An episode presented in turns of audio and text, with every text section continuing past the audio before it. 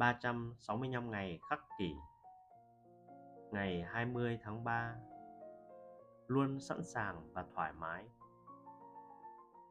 Ta ước mình không bao giờ bị tra tấn. Nhưng nếu phải chịu đựng điều ấy vào một lúc nào đó Ta ước mình có thể dũng cảm và ngẩng cao đầu chịu đựng. Chẳng phải ta không muốn rơi vào chiến tranh sao?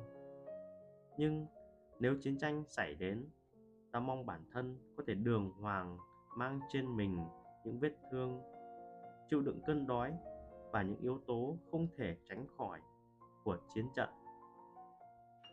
Ta cũng không điên rồ đến nỗi khát khao bệnh tật. Nhưng nếu như đổ bệnh, ta ước mình sẽ không làm điều gì hấp tấp hay ô nhục. Ta không mong nghịch cảnh xảy đến. Nhưng nếu nghịch cảnh xuất hiện ta mong mình sở hữu phẩm chất để có thể chịu đựng những cảnh trái ngang. Trích những bức thư đạo đức của Seneca.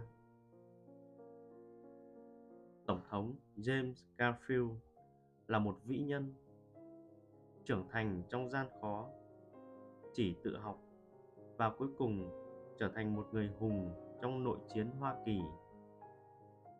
Ông không thể hoàn thành nhiệm kỳ tổng thống do bị ám sát bằng súng. Trong thời gian ngắn ngủi ông tại vị, đất nước bị chia cắt và Đảng Cộng hòa chia rẽ nội bộ nghiêm trọng. Trong suốt cuộc chiến thách thức năng lực của chính quyền Garfield, bản thân ông vẫn đứng vững và nói thế này với một cố vấn.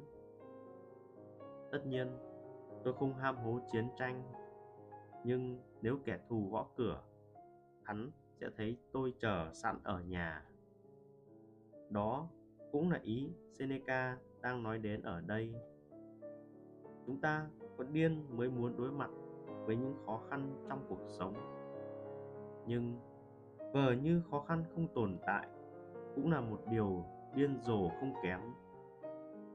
Đó là lý do tại sao khi khó khăn gõ cửa nhà chúng ta, rất có thể là ngay sáng nay hãy đảm bảo rằng ta luôn sẵn sàng để đương đầu với nó. Không phải như cách ta vội chạy ra cửa để đón một vị khách bất ngờ xuất hiện, mà giống như cách ta chờ sẵn để tiếp đón một vị khách quan trọng, ăn mặc chỉnh tề, sẵn sàng bàn tiệc.